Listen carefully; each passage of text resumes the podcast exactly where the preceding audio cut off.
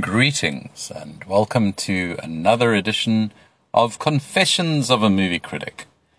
Uh, today's episode has basically been derived from the fact that during an interview this morning on Power FM at the Joburg Station in South Africa, I uh, was talking about James Bond and the new film, which has just opened today after many delays, No Time to Die. Um, I hate the title. um, it's almost like James Bond has looked in his diary and it's like, is it yesterday? Is it tomorrow? Um, it's like he's scheduling when he shouldn't die, or I don't know. It just, you know, t- tomorrow never dies. You know, there's like a there's a bit of a formula, and no time to die just sounds like ludicrous. So anyway, um, I think they could have done better than that, and it doesn't really sound like a novel. It just sounds like um, current state of affairs, really. You know, people in the rat race, in the hamster wheels going crazy, and no one's got time to die. So, uh, a crazy title, but uh, it's Daniel Craig's last installment as James Bond. And this is quite funny because he actually said that uh, he would rather slit his wrists than do another Bond film. That was uh, before they offered him $150 million to do two more. And his thinking is that uh, the Bond films have been excruciating in terms of the physicality. And he's just got to that point now. I mean, you know, he's not a young man anymore. So doing um, all the kind of stuff that he does is going to be taking a toll on his body. And this is like the longest running series of all time. And he's actually done quite a lot of films. I think he might actually be one of the Bonds that's been a Bond for the longest time.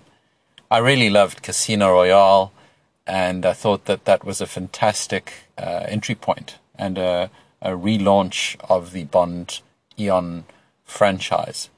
Um, it just uh, it really kind of captivated. Um, some people were saying that Daniel Craig deserved an Oscar nomination for that performance, and yeah, it's just like superior in terms of the other Bonds and in the way it weaves its uh, magic for people that are fans of the long running series, but then also brought something quite gritty and, and edgy through. And I think the Bonds are really as strong as their villains, and that can be true for most films. But yeah, um, this podcast's more to do with the fact that my confession is that I haven't seen all of the Bond films. Now, nowadays, that actually isn't even that big a deal and some people would probably say, look, because of the misogynistic tendencies, the sexism, the nostalgia around this kind of form of imperialism, uh, that you shouldn't. You should just kind of ignore them and just kind of uh, let it go. And I must say, I haven't really felt all that motivated to catch up on the ones that I'm missing. A lot of them, I'm not even really sure if I have seen or not. Sometimes they just sort of blur and blend together. And I'm sure that a lot of Bond fans would be uh, tearing their hair out right now in response to that kind of attitude because they are just so um, enamored with the series. And there are podcasts out there, like two hours long, where they're Bond fanatics are able to talk about Bond for two hours. There is a legacy involved, and there's a lot of discussion, and obviously, who's your favorite Bond, or gadget, or car, or gun. I mean, you know, it can go in all directions. I think the series has really come up to some really fantastic uh, competition from the likes of Mission Impossible, with Ethan Hunt and Tom Cruise doing all his own stunts. And to me, that series uh, has just been a lot more, I suppose, memorable. Um, there are moments from each of those um, installations that I remember far more readily than what I've seen of Bond. But to be fair, I have watched Bond over the space of 30 years, and uh, some I've watched over a couple of times, and some, like Moonraker, I just haven't actually seen.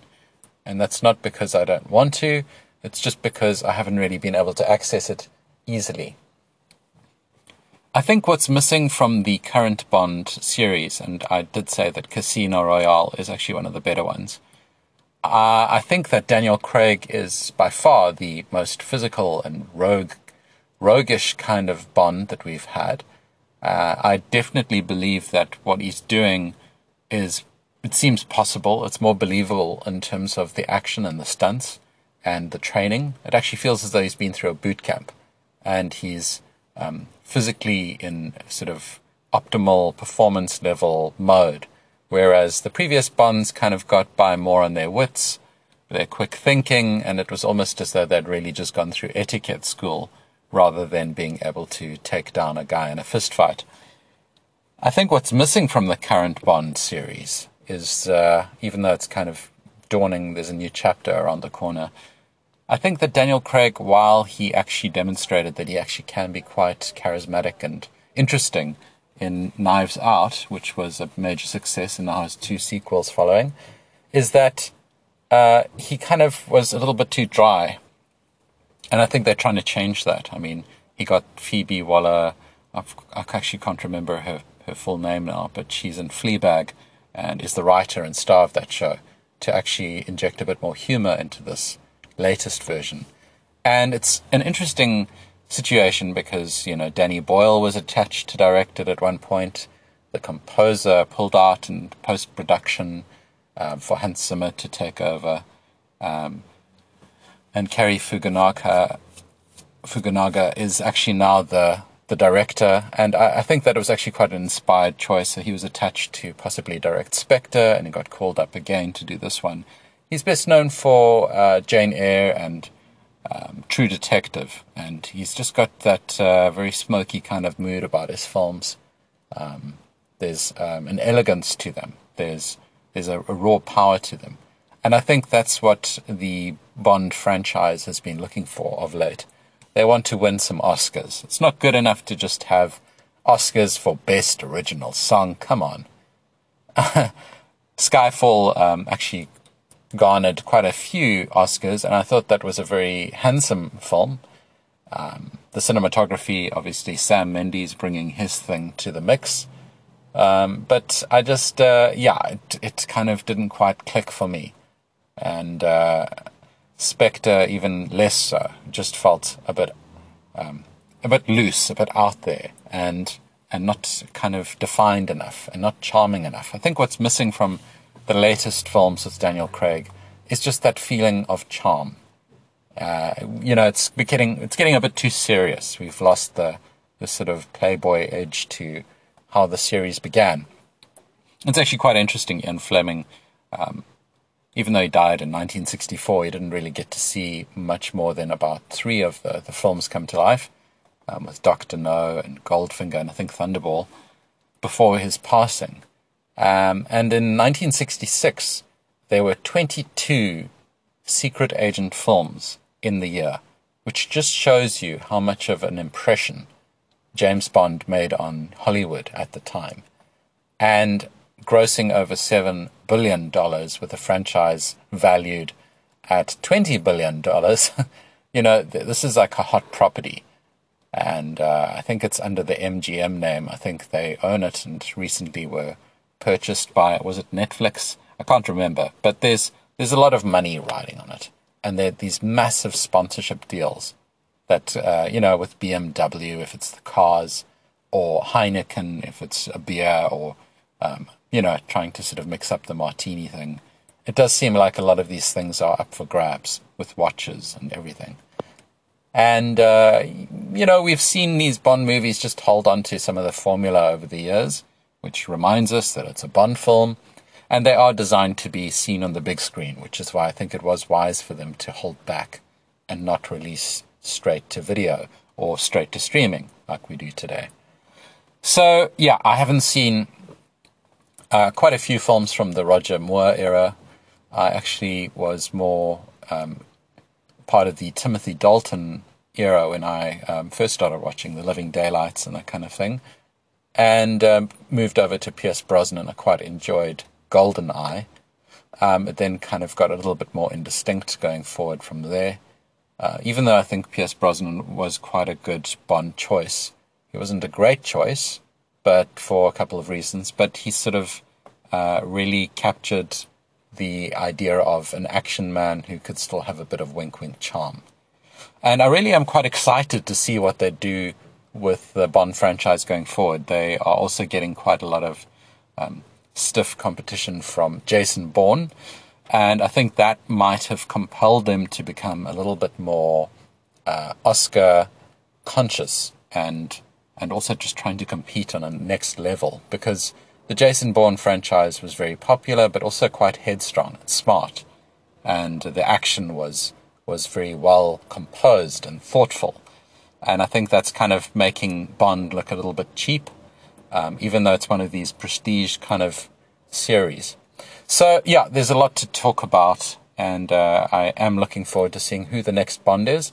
Henry Cavill has always been, uh, he's like a great Superman, but not even that great because he looks like Superman. He's perfectly chiseled to look like Superman, but he just doesn't quite have that altruistic flair and that charm that is um, missing from his repertoire. I found that through most of his films. He really is a very good looking guy, um, but just doesn't quite follow through with the magic in terms of on screen performance. And then um, Idris Elba, I kind of think that he's a little bit above all of the, the stuff with the Bond franchise, uh, even though Daniel Craig has started to tilt it towards being more um, taken more seriously from, from awards ceremonies. Idris Elba is a fantastic actor. I just feel as though it would be beneath him to actually accept um, the role. But having said that, if he were to take it, he would really bring uh, a new wave of energy to this idea that, that this is a very dramatic performance. And uh, he has demonstrated that he can do the action really well. Um, and then, you know, Tom Hardy would be a bit of a strange choice. But um, with the Bond character, you know, it's always reflected the um, male ideal for that age. And Tom Hardy is kind of close to that sort of thinking. So that could be an option. And then uh, Henry Golding. I mean, they've even been like joking about it in some of the films he's done, making inside jokes. But he actually is uh, very suave, and uh, he would, and young enough, I think, as well, to carry the series forward. That's another consideration, especially with the older actors and the thoughts around Daniel Craig and you know, him sort of denying ridiculous paydays because of the physical demands of the role. So yeah, and Bond, I've always thought that uh, it's quite an interesting name because it does kind of feel as though when an actor gets signed to the Bond franchise, they are almost selling their soul to the Bond franchise. Um, Sean Connery tried to um, reject that kind of uh, stereotyped uh, role, which he became famous for, and then tried to shake off all throughout his career. Um, but yeah, it's a fascinating area of conversation, and the latest film is two hours and 43 minutes. So, a very long film and no time to die, but a lot of time for uh, entertainment. I haven't seen it personally yet. I really would love to see it in the on the big screen, and the reviews have all most well mostly been positive. Um, there have been some discussion around uh, Rami Malek, who I thought was quite an inspired casting decision, and uh, I think he would make a very good villain and a very good adversary to James Bond.